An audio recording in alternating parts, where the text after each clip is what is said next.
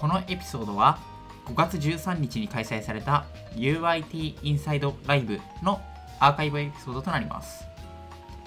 このエピソードではフロントエンドエンジニアの生田さんが普段の技術キャッチアップで心がけていることやインプットアウトプットのコツについて話しておりますそれでは本編に移りたいと思いますお便りを読み上げていきたいと思います。えっ、と、ラジオネーム、みーこさんからのお便りです。業務外でフロントエンドエンジニアとしてのスキルを磨き続けるのに、おすすめの方法やマテリアルがあれば、それをお伺いしたいです。趣味での開発だけだと、やはり規模も小さいですし、あまり込み入ったこともやらないので、フレームワークのスキルは維持できますが、ビルドやセキュリティ周りなどの学習に限界があるのかなと感じています。というお便りです。はいこれは春雨さんが話していきますか？あ、えっと これ、これはですね、えっと、まあ、まあ、結構、割と、その、誰しもが持ってる、まあ、問題っていう感じではありますよね。で、まあ、皆さんそれぞれ、あの、その、まあ、LINE の所属してるフロントエンドエンジニアが、まあ、勉強法みたいなのは持ってるとは思うんですけれども、まあ、今回はですね、えっと、まあ、こういった、えっと、まあ、スキルの磨き続けるっていうところの、まあ、キャッチアップについて、えっと、いろいろと工夫をされている、えっと、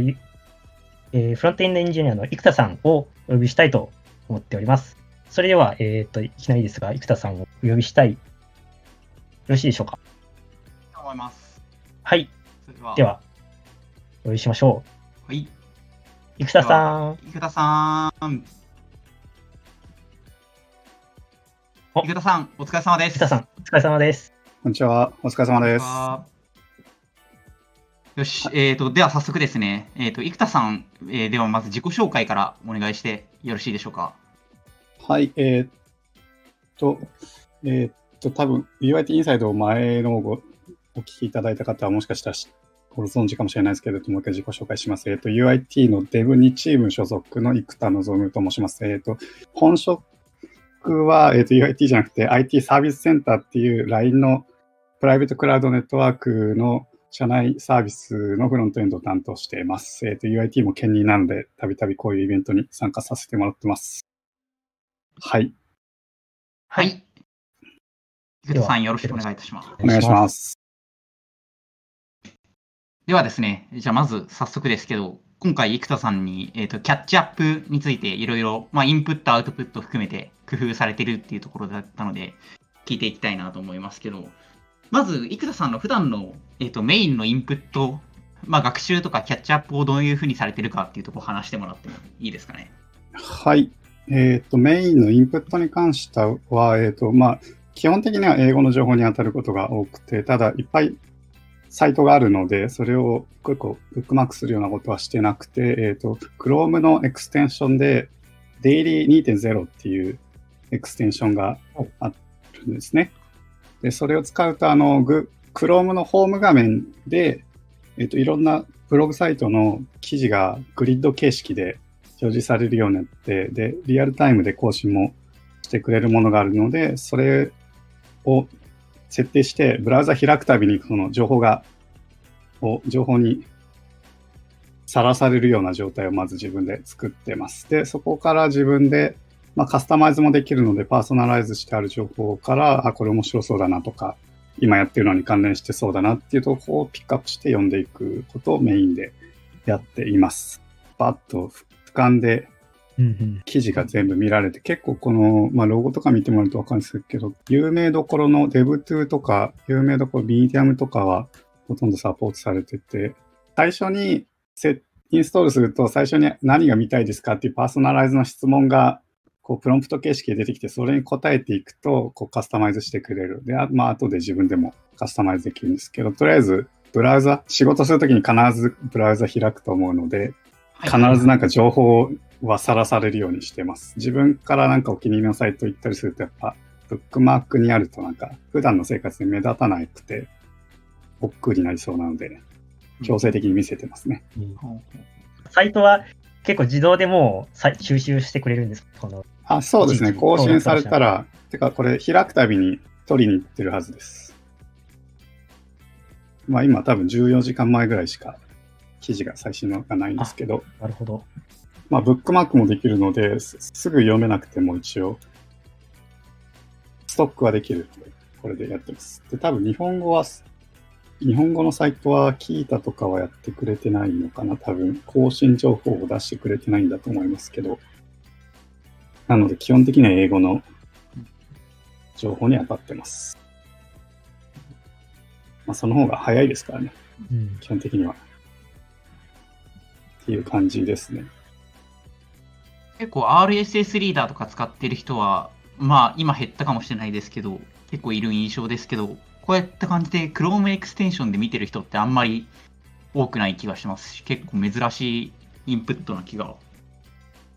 しますね。あそうなんですけど、もともとは UIT の、まあ、多分この次のゲストの方、アランさんが紹介してくれて、あ、これいいなと思って使い始めたんですけど、これは結構自分の中ではマストですね。最ずっと使ってますね。なかなか面白いですね。ここは、えっと、さっきおっしゃってましたけど、結構カスタマイズがいろいろ効くんですかね。あ、そうですね。自分はフロントエンドエンジニアなので、結構 JS とか Node とかでパーソナライズしてるんですけど、基本的にもう言語でカスタマイズとかもできるので、た例えば .NET のブログとかもありますし、はいはい。言語で変えれば、基本的に Google で直直で検索したときに出てくるブログサイトみたいなものは網羅されてるはずです。うんなので、わざわざそれぞれブックマークを何回もリンクして見に行ってっていうことしなくても、ここで全部見れるっていう感じですね。なかなか面白いですね。モチベーションも結構上がりますね。結構更新が結構23時間前とか22時間前とか結構世の中1時間単位でなんか情報が発信されてるんだなっていうああ、はいはいはい。があるんで、結構モチベーションも、はい、まあ、あ焦りっていうか、あキャッチアップしなきゃっていう気持ちになりますね。世界は進んでるから、進んでます自分も。よん48分前とかもあるんでで、目星をつけてインプットしてます。なるほど。ありがとうございます。結構珍しいインプットの仕方な気がしますね。そうなんですかね。皆さんどうやってるかわかんないんですけど、これを、自分はこれはおすすめですね。春雨さんどうやってやってます？そうですね、僕は技術情報、最近だとあんまり見ないかもしれないですけど、ハテナブックマークとかは、まあ、普通に日常的に見たりとかって感じで、あとはそうです。結構僕、どちらかというと、それ技術から攻めるっていうよりは、なんかプロダクト、まずなんかこういうプロダクトが作りたいのであれば、どういう技術が必要っていうところから攻めていくので、割とその、なんぐぐぐぐり倒す感じです。ああ、なるほどなるほど。ぐぐり倒して、まあ、こう、あまり元とは関係ない情報についたっていうはい。ことも、じゃあ完全に能動的な情報摂取みたいな。そうですね。結構、そう、人によって違うんだな。確かに。私は受動的な情報摂取は全部 GitHub のフィードにしてるタイプなので、そう GitHub のフォローイングを大量に増やして、まあそこを見てたら、うんなんか海海外の人が、だからなんかあのデベロッピットさんがなんか新しいやつパブリッシュしたら、いや、パブリッシュしてるやんみたいな見方みたい。なんかでもそれで言うと今、能動的なインプットと受動的なインプットが両方あるかなと思いますけど、生田さんの場合、なんかその流れてくる情報とは別に自分がこういうの調べたいとか、まあ、こういった技術気になったとかって時はどういったインプットの仕方をしてたりするんですかね？えー、今、春雨さんが言ってたのは多分、イシューが最初にあって、それのソリューションを探すやり方だと思うんですけど、自分、この今、共有してるエクステンションはどっちかというと、あれですね、知りたいものを漠然とパッと見てし選んでいく形だと思うんですけど、自分は問題があった時には基本的には直でググるようにしてます。なので、春雨さんと一緒ですね。これ、このエクステンションに関しては、日々、その、まあ毎日新聞を読むようにしましょうみたいな感覚と一緒で、とにかくなんか、探すとその情報しか見れないけど、出されると必ず自分が探してない方向にも情報があるっていうのがわかるので、そういう意味で、そういう役割として使ってますね。なので、なんかこれ、これだけだとちょっと足りないかなっていう感じですね。なんか新しいものを自分からこれ決め打ちで学びたいみたいな時はどうしてるんですか？それは、例えばもうなんか新しいフレームワークが出ましたっていうブログとか見つけたら、まあ、ブログももちろん読むけど、基本的には必ず公式サイトに行くようにしてます。うんはいはいはい。で、公式サイトは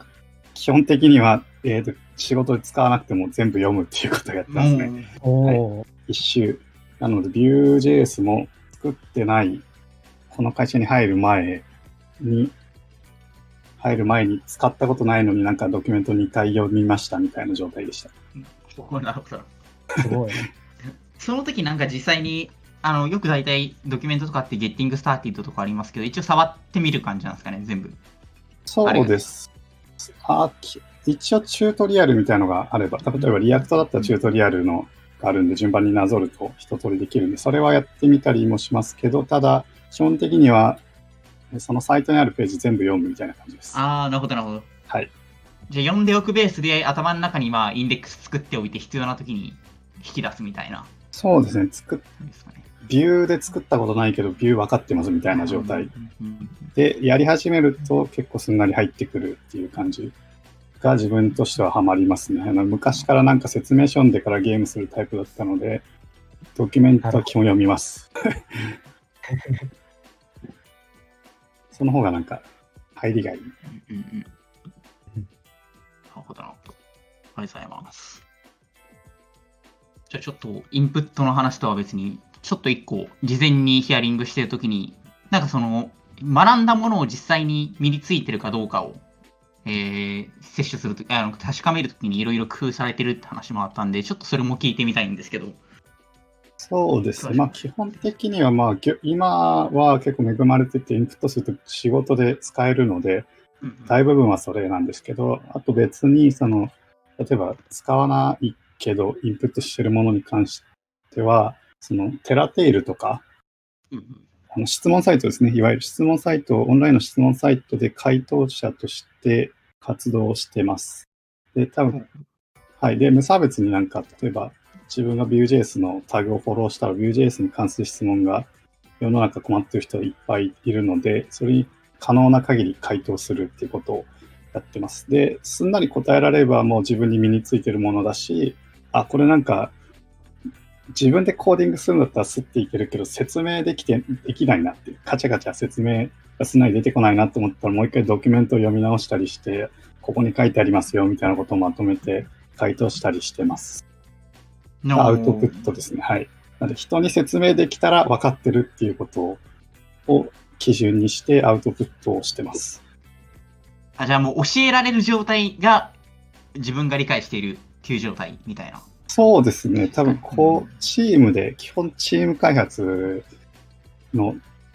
立場にいるので、あの自分が分かってるんじゃなくて、人に伝えられないと、チームとしてスキルが上がらないっていうのと、あとは、まあ、漠然となんか言葉にしてないけど、コーディングしてるっていうのが、ちょっと危険な感じがするのでうん、言語化できるし、実際にコーディングもできますっていう状態を目指してますね。うんうんめちゃめちゃいいですね。なんか結構、その、質問サイトとかって、まあ、そんなにインセンティブが高いわけじゃなくて、結構、なんで、あの、めちゃめちゃ、あの、回答になんか熱量のある人とそうじゃない人の差って結構激しいと思うんですけど、あの、自己、まあ、その、自己理解の確認っていうところもそうですけど、まあ、そういうのって、まあ、例えば何か作ってみるとか、まあ、なんかチームで消化してみるとかもあると思うんですけど、なんでその時に、その、自分のスキルの確認とかっていうのを、テラテイルとか、まあそういった、えっ、と、QA サイト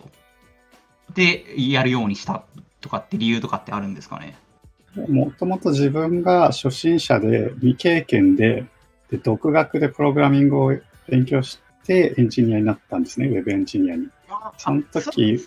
は、とりあえず手当たり次第にあのドットインストールとか海外のそういう類似サービスとかを全部やるみたいなのを手当たり次第にやってたんですけど、まあそういう経験がからあって、なんか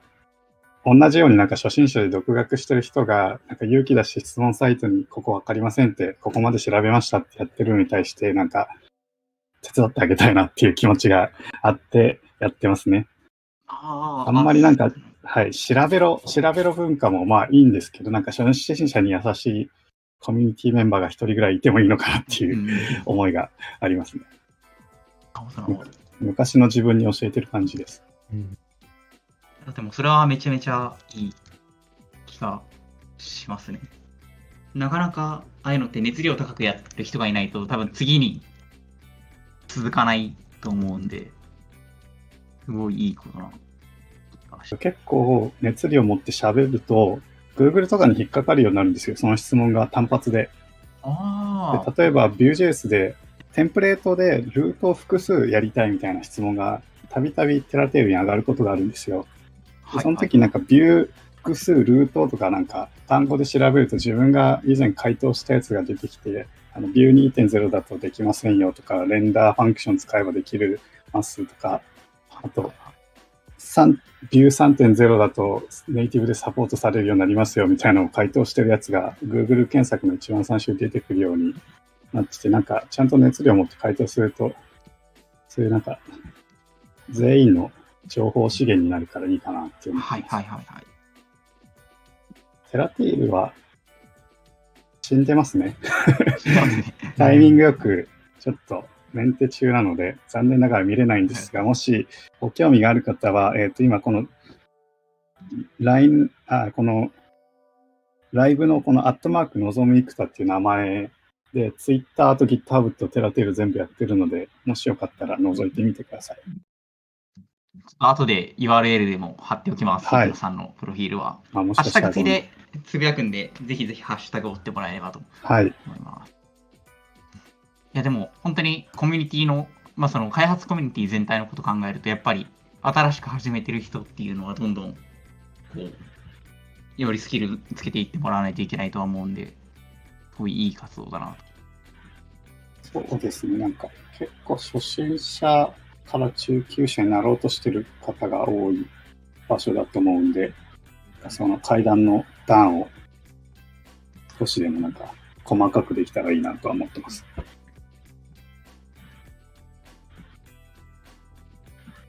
っていう感じですかね。アウトプット、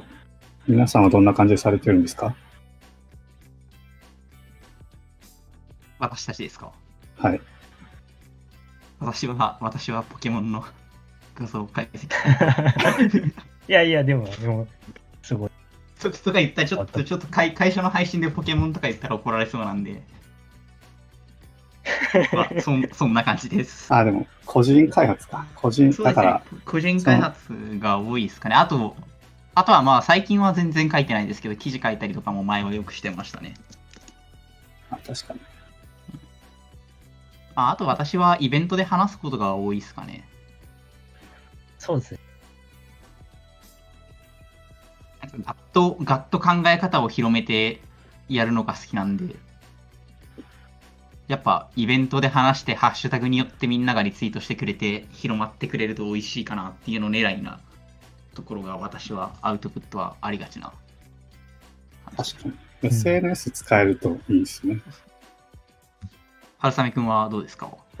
いや、僕はそういう活動を全然してこなかった。今すごく失礼してます。結構、そうです。僕、本当にしら調べ専なので、そういう適当に調べて、 Stack Overflow、ああ、出てきて、ああ、よかったで書い終わってしまうっていうのが、今はすごい反省してます。なんかも自分でこう、それこそ自分が初心者だった頃の頃とかも全然思い出せないみたいな感じになってしまってるの。やっぱり、あれですね、アウトプット大事ですね。個人プロダクトがやってますよね。ああ、そうですね。まあ、あえて言うなら、それのソースコードとかになるんで、個人開発したものの、まあ、GitHub のソースとかは、まあ、大体公開してたりとかする。いや、でもそれぐらいですかね。だまあでもプロプラなソフトウェア作って、ウェブサービスとかウェブアプリケーション作って、内部構造をブログとかで書くっていうのは結構、まあそれはオープンソースでもいいですけど、言語化しないとうまく伝えられない部分だと思うんで、開発したものの中身とかを紹介するっていうのも結構いいアウトプットな気はしますね。そうですね。みたいな感じですかね。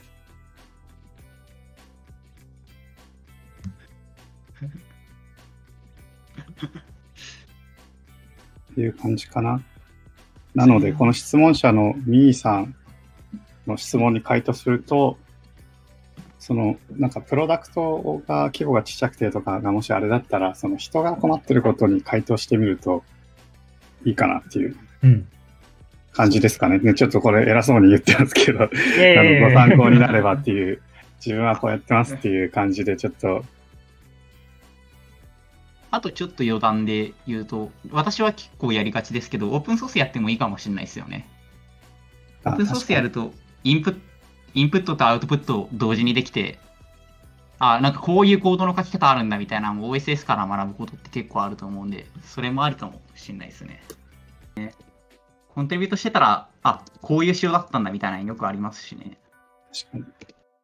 おところでテラテイルが復活したみたいなんで、最後テラテイル移して締めますか。そうですね。じゃあ、テール、このタイミングよく合わせてメンテナンスしてくれたね。リロードしてみてくださあ、い。見えましたね。あ、待ってください。シェアしますね。はい、お願いします。結構今タイムライン見てると、あ、ツイッターの方の反応が結構あるんですけど、デイリー2.0勉あの勉強に良さそうとか、こうテラテイルで回答してるのすごいみたいな反応が多くて。映ってんのかな？映ってます？映ってます、映ってます。あ OK です。で、この、まあ、今、ポッドキャストの名前と一緒なんですけど、のぞみくたっていうのでやってるので、もし、結構回答してくれる方も結構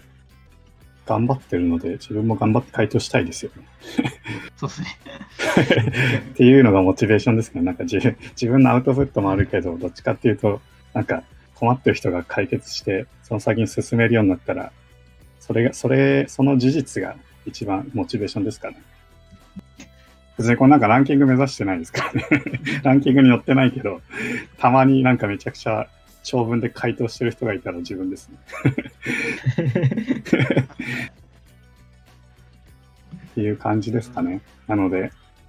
別に間違っても、あなんか自分の回答が間違ってたとか、あんま不安、たまに間違っちゃうときあるんですけど、まあ、修正するんですけど、別になんかスコアリングで下の方にここを追いやってくれるし、別になんかそのところを心配する必要はないかなと思います。それも別に文化の必要だと思うので、自分が発信することを別に躊躇する必要はないかなと思います。